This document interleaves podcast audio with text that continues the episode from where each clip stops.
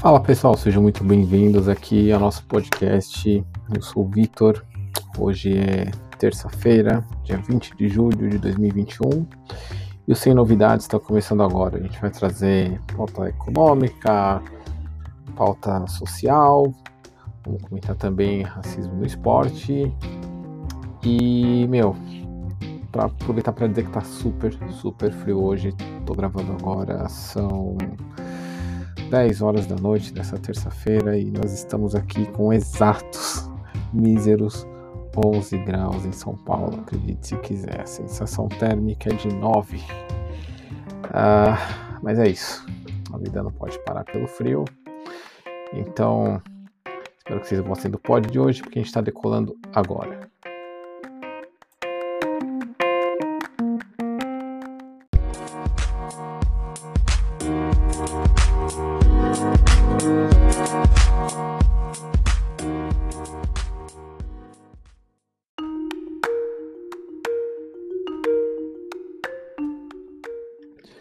Bom, para começar aí, uma coisa que foi muito falado na última semana foi a questão da votação do Fundo Eleitoral para o ano que vem. Era um fundo com orçamento de 5,7 bilhões.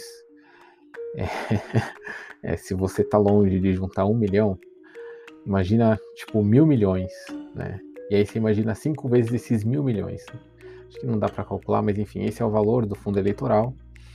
E eu achei engraçada a relação que a imprensa fez com essa votação do fundo, né, de 5,7 bilhões, como uma coisa imoral, indecente e tal. Eu não vou entrar no mérito disso aqui, mas é interessante como é uma brechinha ali para a imprensa atacar os adversários políticos. No caso, o adversário político da imprensa nacional, vamos ser sinceros, é o PT. Se você acha que algum canal, alguma emissora, alguma publicação qualquer tenha um mínimo de simpatia pelo PT, você está completamente fora da realidade. Sinto muito te dizer, mas é isso, tá? E aí o que aconteceu? Eu estava num local que estava ligado na Globo News e a Eliane Catanheide estava comentando sobre essa questão da votação que havia sido aprovada pelo Congresso. Ela estava indignada, né? Todo esse dinheiro para fundo eleitoral e etc. E aí ela falou: vou fazer uma listagem aqui dos partidos que votaram a favor do fundo. E aí, dentro da listagem lá, não sei o que, né? Tá, PSDB, PSL, PT, tal. Eu levei até um susto, né? Dei sorte que não estava tomando nada, se não tinha engasgado. Mas ela citou o PT e eu achei um choque, né? Falei, o PT votou a partir pro fundo eleitoral, estranho, não, né? Mas beleza, não que eu não acredite na Globo, mas como eu já comentei para vocês, pessoal, tudo que a gente ouve é importante a gente buscar uma fonte legal, uma opinião alternativa, só para confirmar mesmo, né? E aí fui numa reportagem do UOL que tinha detalhes ali sobre a questão do fundo e tinha cada um, deputado por deputado, quem votou, como votou, de que partido era. Então eu tive que ir lá no Ctrl F, digitei lá PT, só por desencargo de consciência, né? E fui, não. E assim, pra minha surpresa, falei, não, algum cara do PT aqui deve ter votado no meio dos 15, 20 lá que o PT tem. E aí ela aproveitou para falar que o PT votou a favor, né? Porque a orientação do partido era contra. Mas não tinha nenhum do PT. E aí você vê que é uma maldade mesmo do pessoal, de que aconteceu uma desgraça, mas se der pra gente colocar aqui o nome do PT no meio, a gente coloca. Porque ninguém vai se dar o trabalho de ir lá pesquisar, né? Todo mundo acredita muito na credibilidade da Globo News. E aí, para gravar hoje o podcast, eu fui dar mais uma pesquisada sobre essa questão do fundo. Entrei na Folha de São Paulo, numa reportagem sobre a fatia do fundo eleitoral para cada partido. E aí, como você não pode falar que o PT votou a favor desse fundo, porque você está falando que o fundo é imoral, mas você dá um jeito, e a Folha foi muito criativa nisso, porque ela falou o seguinte, essa é a manchete: saiba qual a fatia de cada partido com o fundo eleitoral de 5,7 bilhões para 2022. PT e PSL lideram o ranking, que é para colocar assim, olha, Lula e Bolsonaro são tudo igual, né? E aí ela não consegue falar que o PT votou naquilo, mas fala assim, olha, meu PT é quem vai receber muito dinheiro desses 5,7 bilhões. É isso que ela está querendo dizer, dando a entender que o partido estava de olho para morder isso daí, né? Sendo que o partido, na verdade, votou contra. E aí, o primeiro parágrafo desse texto da Folha de Estudo, porque fala o seguinte, o PT do ex-presidente Lula, olha que legal, e o PSL, ou seja, tudo a mesma coisa, que elegeu o presidente Jair Bolsonaro, são atualmente os que recebem as maiores fatias, já que tiveram o melhor desempenho nas últimas eleições para a Câmara dos Deputados em 2018. Ou seja, ela falou assim, olha, com essa pornografia desse fundo de 5,7 bilhões, o PT é que vai se dar bem, né? Nessa sujeirada toda. E isso, pessoal, é uma coisa que a gente não presta muita atenção, mas a mensagem que está sendo passada é muito essa, tipo, olha, essa sujeira toda, né? E aí PT e PSL tudo igual. E continuando aqui no segundo parágrafo da matéria, eles ainda conseguem aliviar dizendo que Bolsonaro é um santo no meio do inferno. Olha o que eles dizem. Bolsonaro afirmou nesta segunda-feira, 19, que não vai sancionar o fundo eleitoral de 5,7 bilhões. De acordo com o mandatário, o valor é astronômico e poderia ser bem mais empregado em obras de infraestrutura. Gente, olha que santo que a gente tem na presidência e o pessoal querendo tirar ele. Fala sério. Outra pauta aqui da nossa questão econômica que eu acho legal comentar, não porque a pauta seja legal, mas é importante para a gente pensar e a gente ter uma ideia de como está a economia, né? Porque o pessoal tem falado aí, para enganar o povo, de que o PIB aumentou, né? No ano passado, subiu um pouquinho já esse ano, tem uma projeção boa de crescimento do PIB. Mas eles não contam que ninguém faz nada com PIB, né? O trabalhador não come PIB, você não paga conta com PIB, né? Você não enche um prato com PIB. E eu peguei uma matéria aqui que me chamou muita atenção na semana passada, que era a de famílias que estavam fazendo fila para receber doação de ossos com resto de carne lá em Cuiabá, no Mato Grosso. Então, foi uma coisa assim que mexeu muito comigo, né? E eu acho que mostra, ilustra bem para vocês como é que tá a nossa situação do país. A gente tá reclamando aí de bife duro, né? Mas você imagina essa galera que tá fazendo fila no açougue que tá doando osso, porque tem um restinho de carne ali grudada. E aí, para complementar essa matéria que eu peguei num site aqui, que agora me fugiu o nome, peço que me perdoem, mas eu peguei uma reportagem, uma matéria aqui no UOL também, que é da Bruna Barbosa Pereira, e ela coloca o seguinte: Mara Siqueira, 35 anos, costuma acordar por volta das 5h30 e começa uma peregrinação em busca de doações para alimentar os 7 filhos. 3 vezes na semana, ela é uma das dezenas de pessoas que se enfileiram em frente a um açougue no bairro de CPA 2. Eu não sei, acho que é isso mesmo, né? CPA 2, na periferia de Cuiabá, para conseguir levar para casa pedaços de ossos doados pelo estabelecimento. Então, a gente vê que realmente é um descaso que está rolando aqui. Não vou falar que os políticos e tal, mas de fato esse governo, que é um governo genocida e que não está nem aí para a população pobre, ao contrário do pobre, realmente está fazendo um excelente trabalho em enforcar a população pobre e mestiça do país de todas as formas.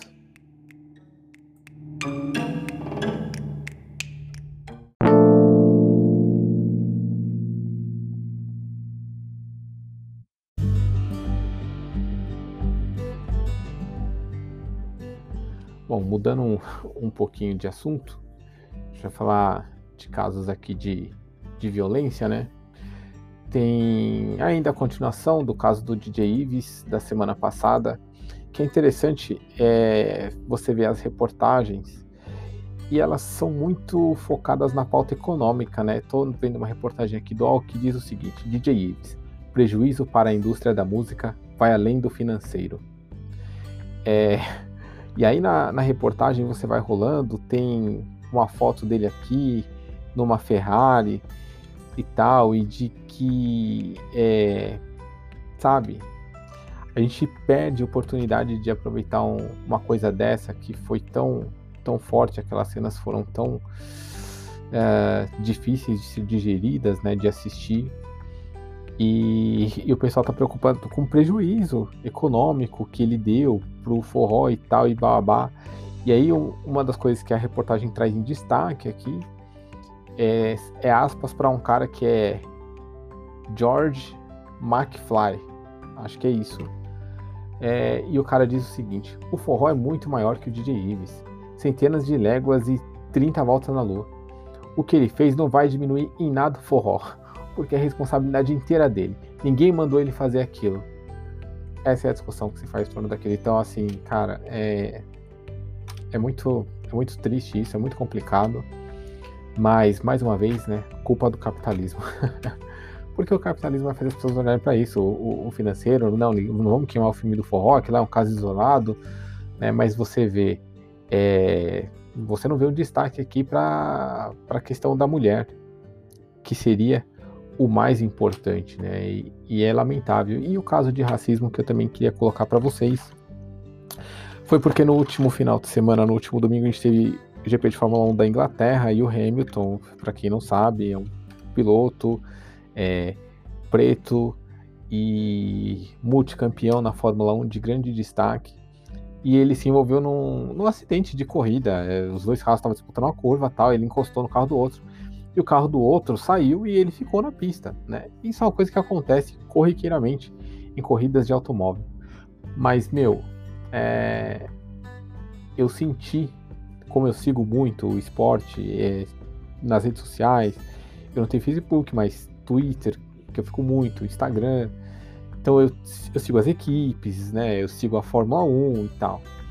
E eu vi os comentários a respeito dessa batida, porque para mim foi uma corrida fenomenal do Hamilton, e todo mundo criticando ele.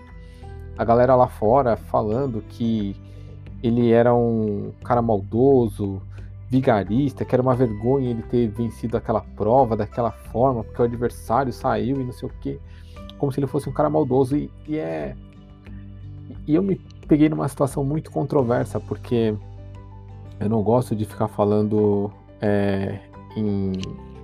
em racismo o tempo todo. Acho que muita coisa não é racismo, e ao mesmo tempo todo mundo é racista, né? E aí acho que, enfim, a gente tem que buscar um pouquinho de amplitude nisso, mas é que nesse caso, como eu acompanho o esporte, eu vejo que acontece batida o tempo todo, né? Mas ninguém chama o cara que estava envolvido num acidente, porque não foi intencional, foi justamente um acidente, né? Ninguém chama o cara de covarde, de imoral, de maldoso, ninguém faz isso, né? Agora, você vê que quando o cara... Por que fizeram isso justamente com esse piloto que era preto, né? Por que com ele tudo foi errado, né? E ele teve punição na corrida, pagou a punição, venceu a prova, ou seja, foi brilhante. Mas aí você sente o peso da cor, aquilo que você não pode... Por que era uma questão de racismo? Porque você vê, quando os outros pilotos fazem, a reação é uma, e quando esse faz é outra, né? E aí, como você não pode colocar a raiva que você tem por aquele cara até aquela cor, né, e você considerar ele menos, e ele tá ganhando, mas você não pode expressar isso verbalmente, você pega a primeira desculpa que aparecer e vai colocar tudo aquilo que você queria, né, pra fora.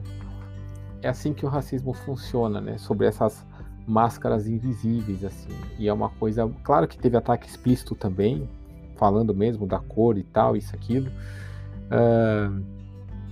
Mas é uma coisa, assim, que a gente percebe que fica ali dormente, mas na primeira oportunidade sai explodindo feito um vulcão.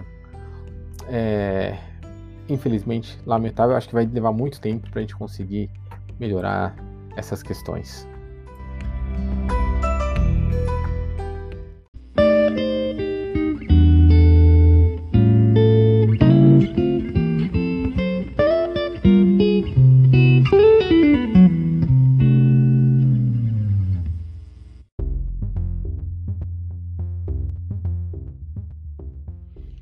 para fechar, vou dar uma dica de filme. Não é uma dica das mais legais, assim, porque a maioria da galera não vai curtir. Na verdade, se alguém curtir já vai ser um milagre. Mas é um filme que eu assisti recente e acho bacana pela grandeza do filme. É Árvore da Vida, com Brad Pitt. É um filme super... É um filme grande, literalmente grande. São quase 3 horas. A temática é um drama que se passa... Na verdade, assim, eu colocaria como um drama, mas existe classificação para esse filme como um romance familiar, né? É um romance familiar no sentido de que é a história de uma família, é a história da vida de uma família, e essa família, no fundo, representa a vida da humanidade em si, basicamente. Então, onde você tem os dramas da vida, da existência, a relação entre a morte, a vida, as nossas alegrias, as nossas tristezas. A Árvore da Vida é o nome do filme, está disponível no Amazon Prime para quem quiser assistir. Não é um filme super, assim, eletrizante, ao contrário, tem alguns momentos um pouquinho mais parado, assim, de transição de tempo, mas, pô, tá frio, não vai fazer nada no final de semana, vai ficar em casa quietinho aí. Árvore da Vida. É legal pra gente refletir algumas coisas, porque no fundo, muitos dos símbolos que tem na história do filme representam as nossas próprias histórias, então é super legal, assim, é bem bacana, é bem denso, e muito amplo. Eu vou tentar gravar um review sobre esse filme no meu canal, fazer uma análise dele. Vai ser um vídeo super longo, porque o filme é muito complexo, tem muita coisa, mas para quem tiver disposição, eu recomendo. E é isso, pessoal, valeu pela audiência no pod, a gente se vê na semana que vem, próxima terça, tamo de volta.